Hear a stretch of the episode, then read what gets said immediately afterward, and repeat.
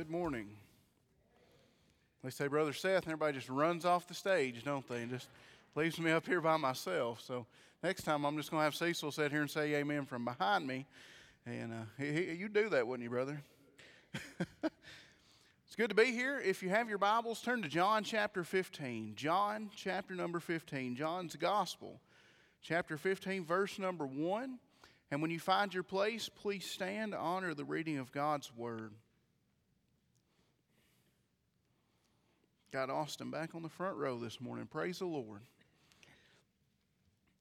John chapter 15, we're going to read verses 1 through 8. The Bible says this Jesus says, I am the true vine, and my Father is the husbandman.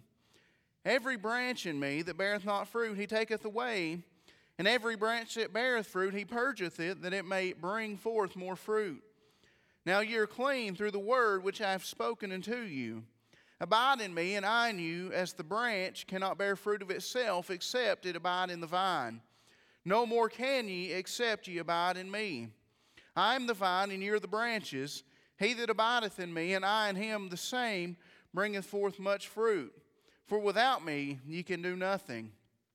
If a man abide not in me, he is cast forth as a branch and is withered, and men gather them and gather them into the fire, and they are burned.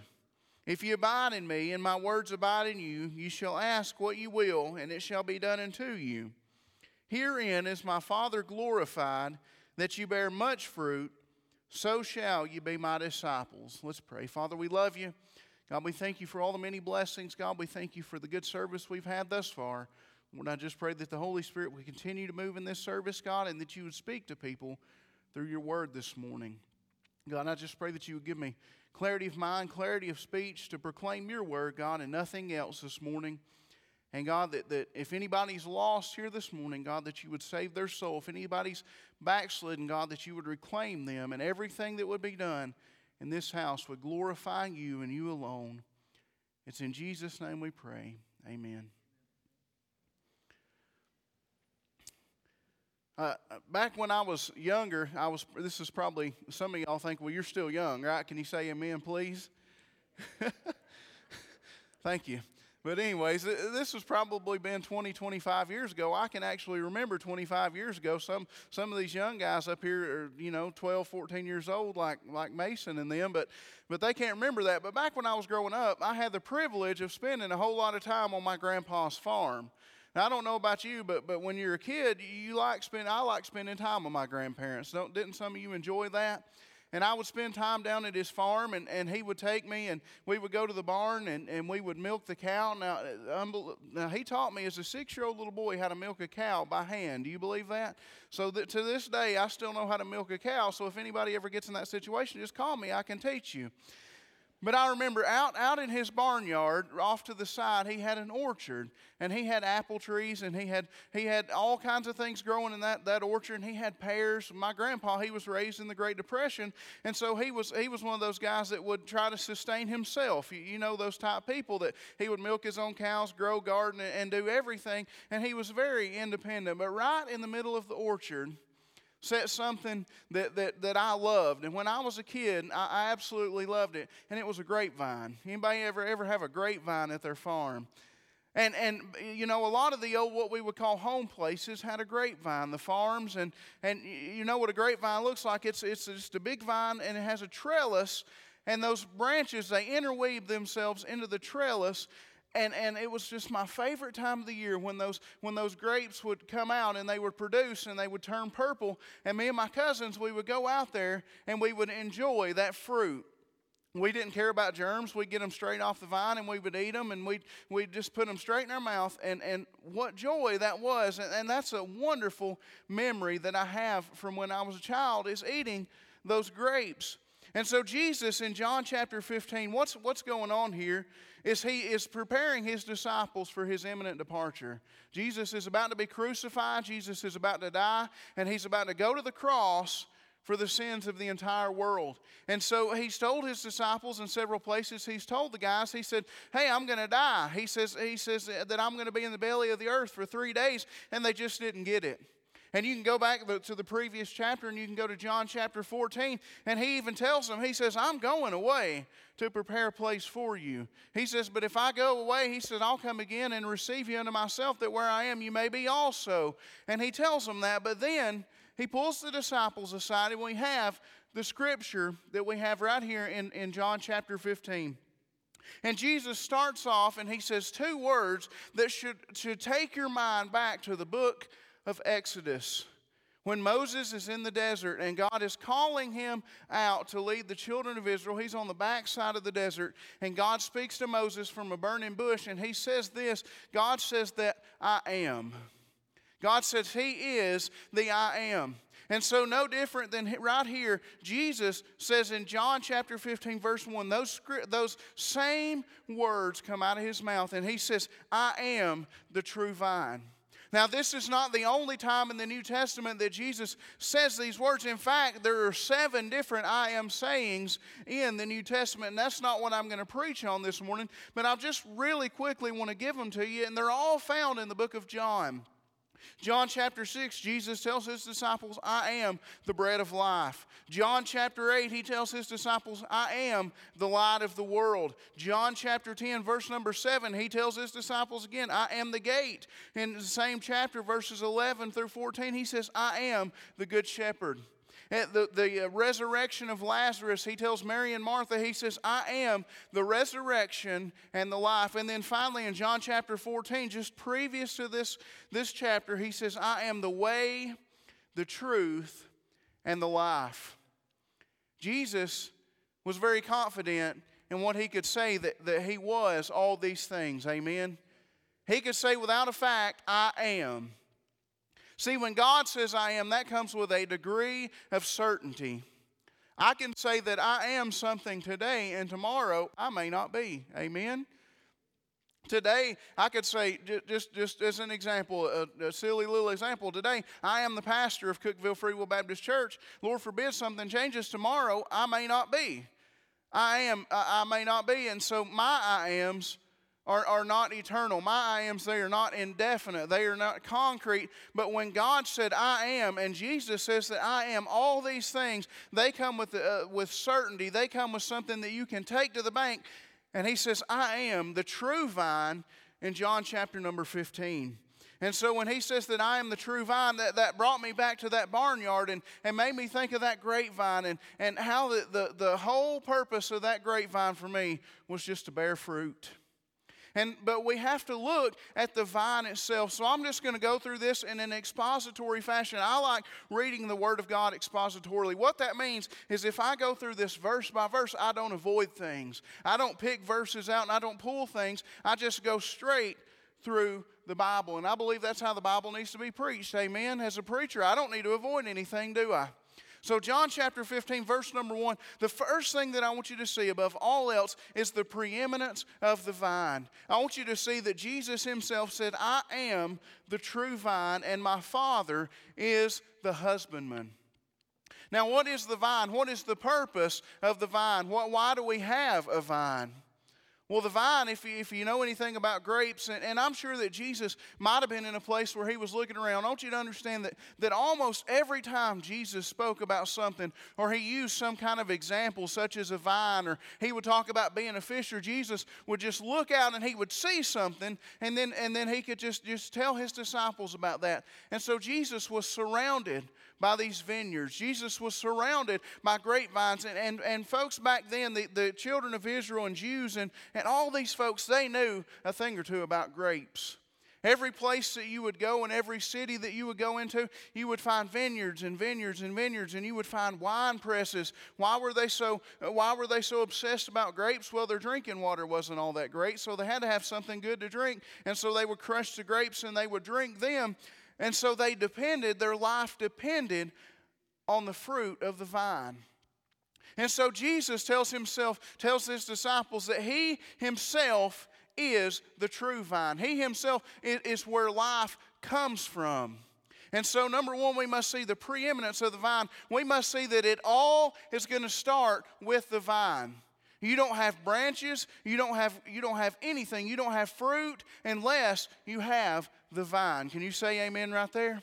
So Jesus himself is the vine. So, so we must understand that it's not about the branches, it's not about us, it's not about anything else, it's about him. Amen. We see the preeminence of the vine. We, we, we must put Jesus in his rightful place, which is at the head of everything, because without him, we don't have anything. Jesus goes on to say, He says, and I believe it's in verse number five, at the end of it, He says, For without me, you can do nothing. Without me, you can do nothing. We need to, if, if you write in your Bible, you need to underline that doubly because that's, that's true in every single aspect of life. Without God, without, without Jesus Himself, we don't do anything. Bible says, the Bible says in Acts chapter 17 that we live and, and move and have our being in Him. Without Him, we are absolutely nothing. We see the preeminence of the vine in verse number one that he is the true vine. But in verse number four, he says, Abide in me, and I in you. As the branch cannot bear fruit of itself except it abide in the vine. So we see in verse number four that unless we have the vine, there's no fruit going to be produced at all. We, we have to be hooked up. We have to be, we have to be hooked up into the vine so we see the power of the vine. Now, what does the vine do for the branches? Well, first of all, I would present this to you this morning that the, the vine presents all the nutrients that the branches are going to get. Anybody that understands gardening and understands grow, I don't know, maybe somebody in here grows grapes, I don't know, but but you don't have grapes unless you've got good dirt, right? There's a lot, any of you farmers, Brother Albert, you grow a garden, don't you? You got to have good dirt, don't you? Because that's where the nutrients come from. But the nutrients can't turn into fruit without the vine. And so we must understand that we as Christians can produce absolutely no fruit unless we are what? Abiding in the vine. If we get outside of anything besides Jesus, there's going to be nothing come of it. What I see in churches today, and it's such a dangerous thing, is a lot of churches have, have taken their focus off of the true vine. Do you know that? That they have taken their focus, they have taken their eye off of Jesus, and they've tried to do things on their own.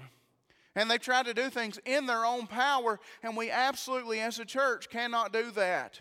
If that's this church, then God help us. God forgive us that we do not do that and that our focus goes on Him and that we know that anything that we do is through Him and by Him and we do nothing on our own. We must be, we must be connected to the vine. But not only do we see the, the husbandman, or not only do we see the vine, but we see also the husbandman right there. And who is the husbandman? Well, it says that my father is the husbandman.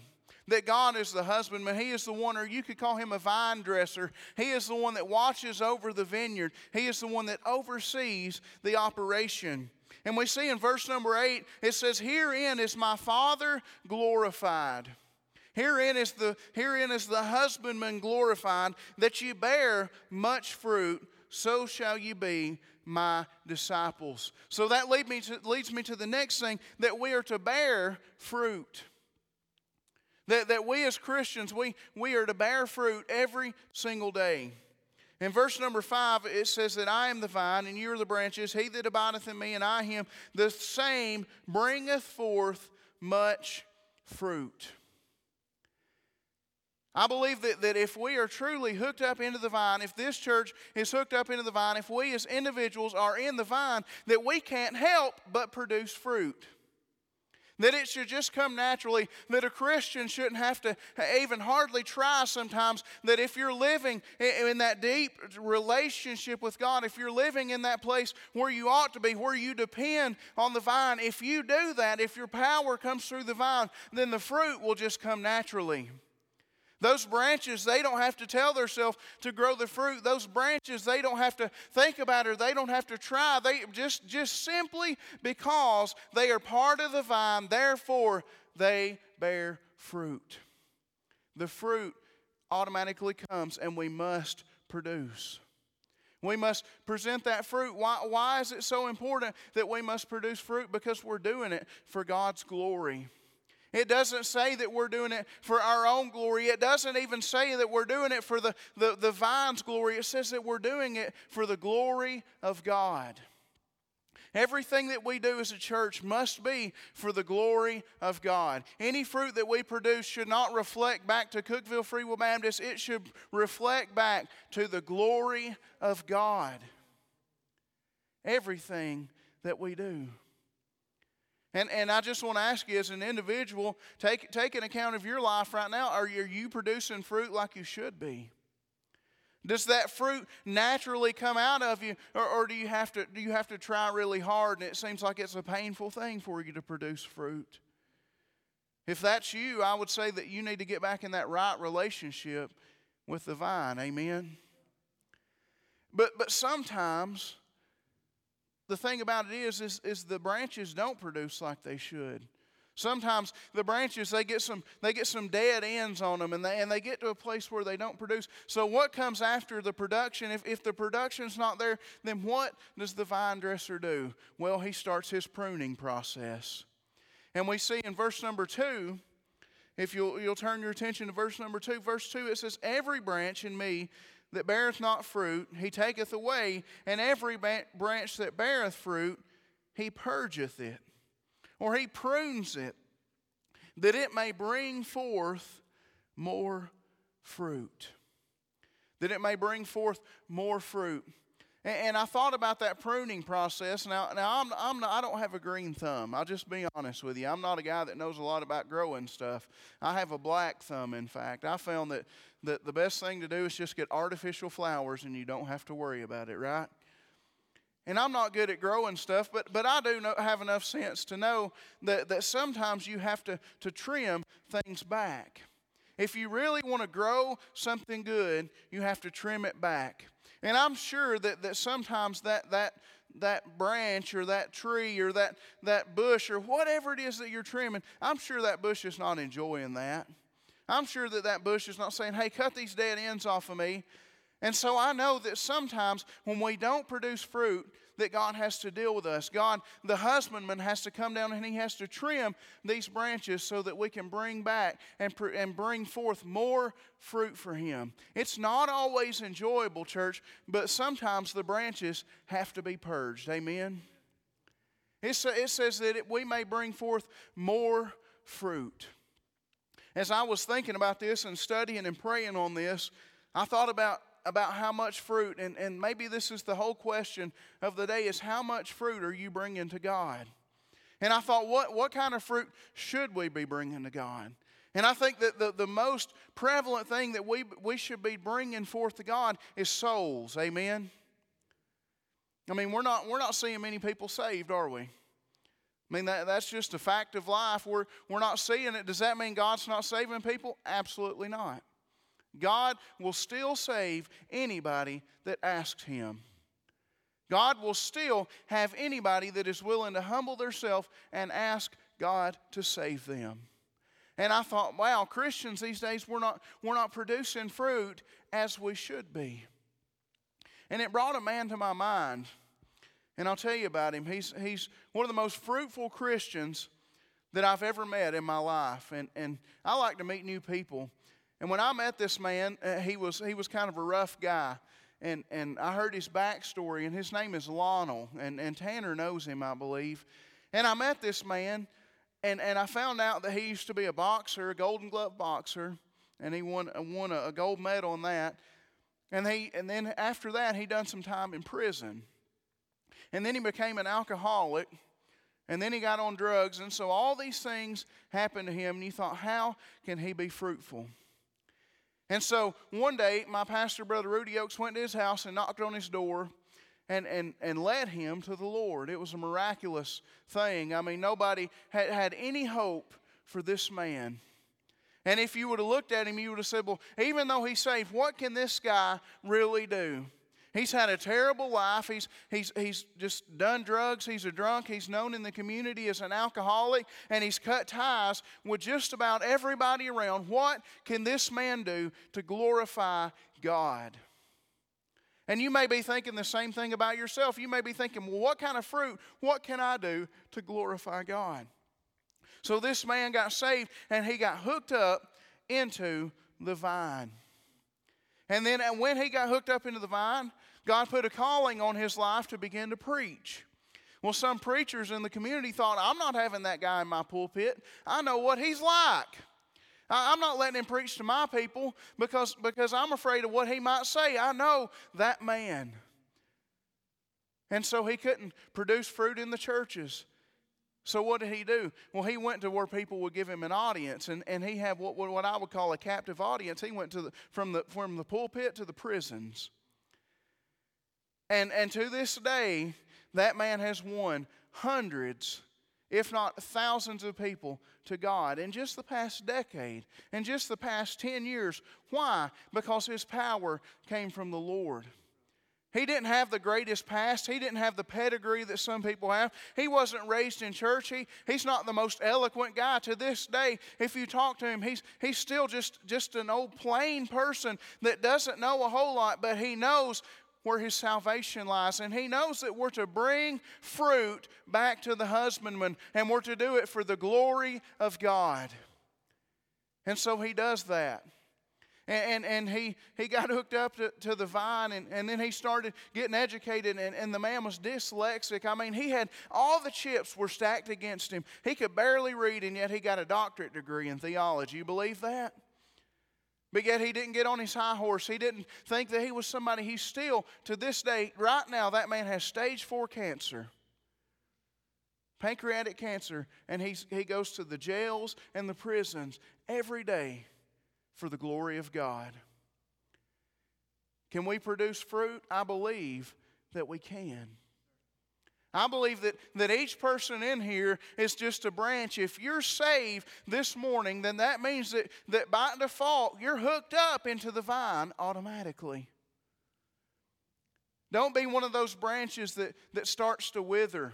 Don't be one of those branches that, that doesn't try to produce fruit. If you'll just if you'll just have that right relationship with God, the fruit will come.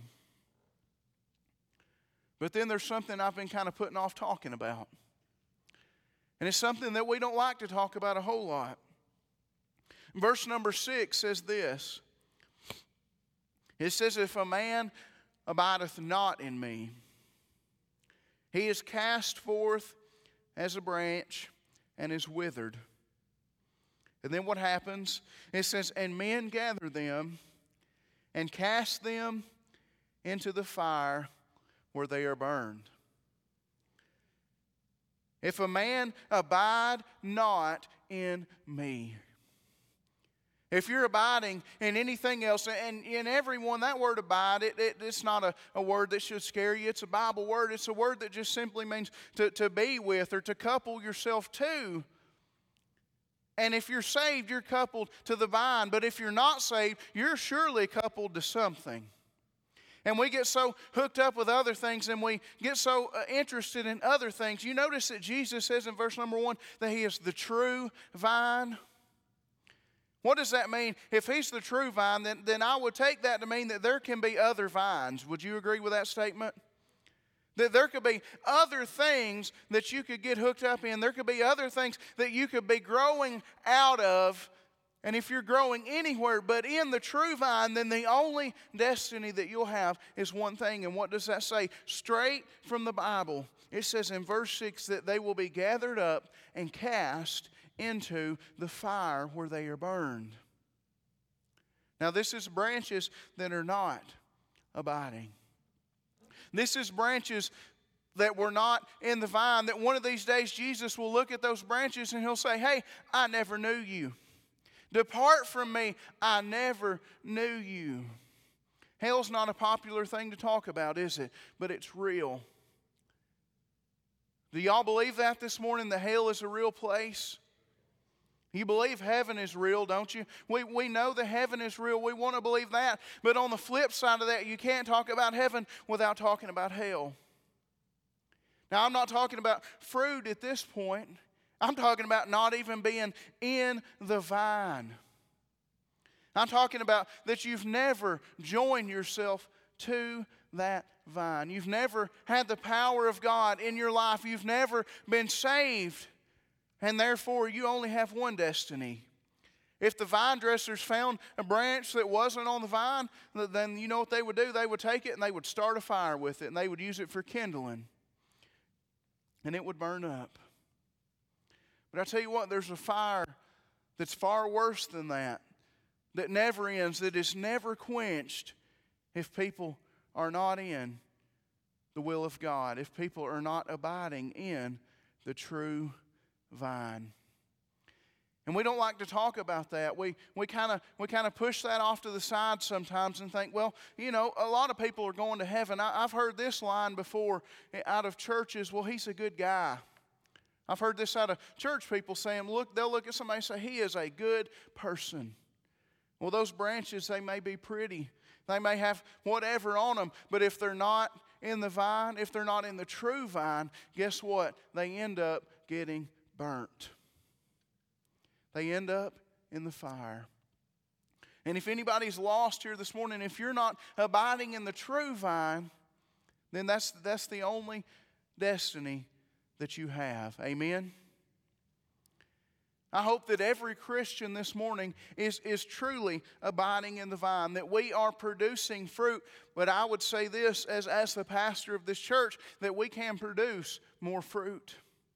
That we as, as individuals can produce more fruit for the glory of God. We as a church and on an individual basis, in every way, we can never stand to glorify God enough. We can never produce enough fruit for God. And God will take it, and God will accept it, and He'll be glorified by it. I want to be a church that glorifies God, don't you? I mean, if we're doing anything this morning as a church besides glorifying God, we might as well hang it up.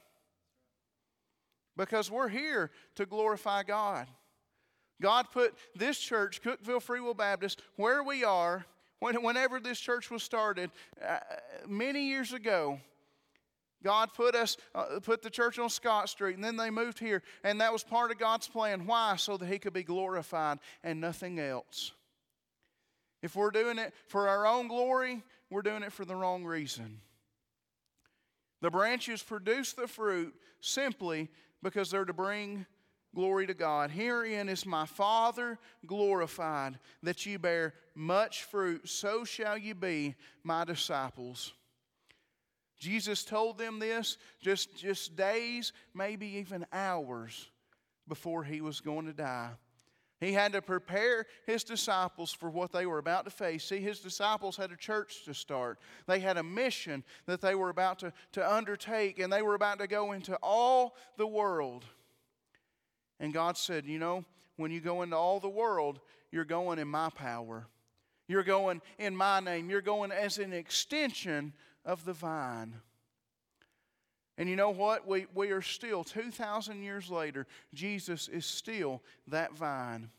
That vine has not changed and his, his power has not diminished one bit. And as we are still to this day branches producing fruit for God's glory. Brother Cecil, Sister Connie, come to the piano this morning. Everybody stand. Christians, ask yourself that question Where's the fruit? Is it still there? Am I, am I producing fruit for God's glory? But then, lost people, I ask you a question Are you in the vine? If you're lost, you're not. And you need to be because only one thing happens, and that is that you have eternal fire waiting. Let's bow our heads for just a moment and pray before Cecil sings. God, I just pray that, that your word would go out, Lord, and that it would penetrate hearts. Lord, I know I can do nothing. Lord, in my feeble effort, God, but I just pray that you would be glorified. And Lord, that your word would speak to people and we could realize that your, your coming is near.